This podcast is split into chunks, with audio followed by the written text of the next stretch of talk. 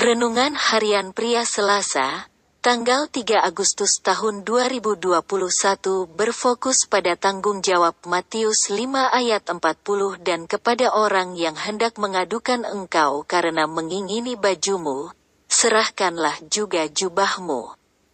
Yesus melanjutkan lagi dengan ajaran-ajarannya yang lebih tinggi dari hukum yang berlaku pada saat itu. Ketika ada orang yang meminta baju kita, maka kita juga harus menyerahkan jubah kita. Pada masa itu, setiap orang Yahudi pasti mempunyai baju dan baju pengganti, tetapi tidak setiap orang Yahudi mempunyai jubah pengganti.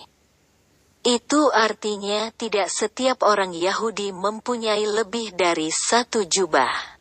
Jubah itu mempunyai kegunaan ganda.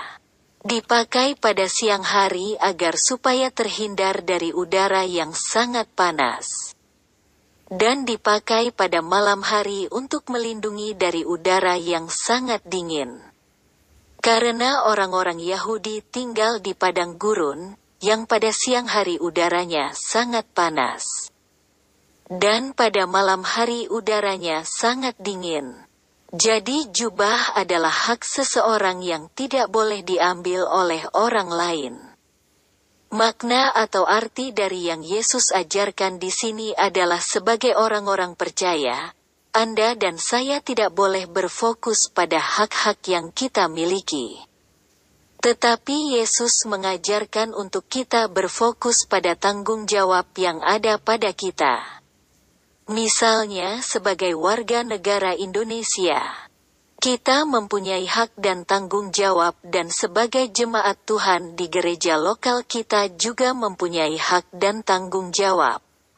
Ajaran Yesus mengenai memberikan jubah kita berarti kita tidak berfokus pada hak-hak kita, tetapi kita berfokus pada tanggung jawab kita.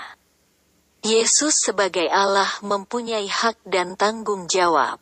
Tetapi Yesus tidak berfokus pada haknya, melainkan ia berfokus pada tanggung jawabnya. Marilah kita sebagai anak-anaknya mempraktekkan apa yang Yesus sudah ajarkan dan lakukan. Refleksi diri. Apa yang firman Tuhan katakan kepada Anda? Bagaimana kehidupan Anda dengan firman Tuhan itu?